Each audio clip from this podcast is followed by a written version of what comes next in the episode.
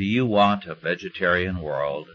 This is R.J. Rushdoony with a report on our threatened freedom. One of the amazing facts about our time is that so many people are determined to control the rest of us, and to compel us to live exactly as they do. We have now an animal rights movement which is determined to protect all meat animals and to assert their rights for them. Before you write this movement off as too far out to be worth talking about, let me tell you that it is holding well attended regional planning conferences.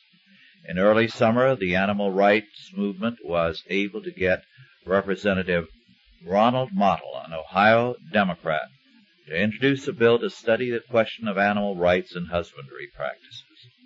A substantial number of letters requesting action on the bill reached the House Agricultural Subcommittee.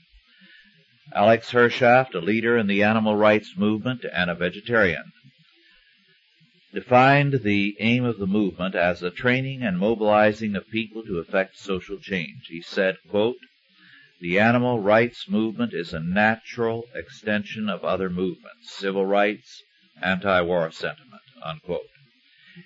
He charged that cows, calves, chickens, turkeys are raised under inhumane conditions on factory farms and expressed as a goal an increasing vegetarianism.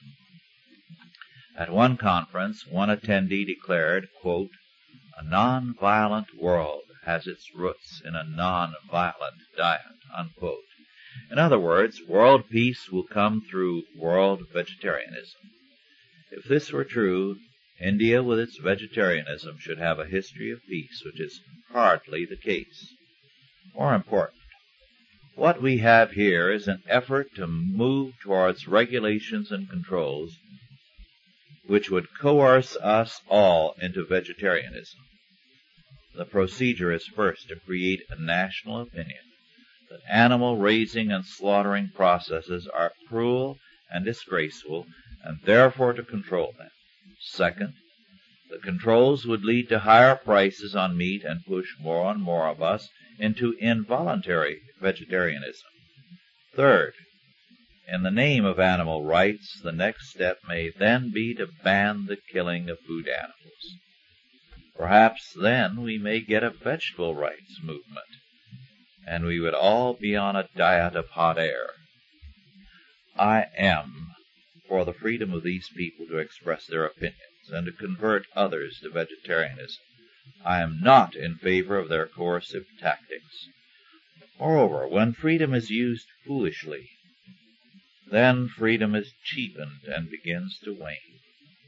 Freedom requires responsibility to survive, not foolishness.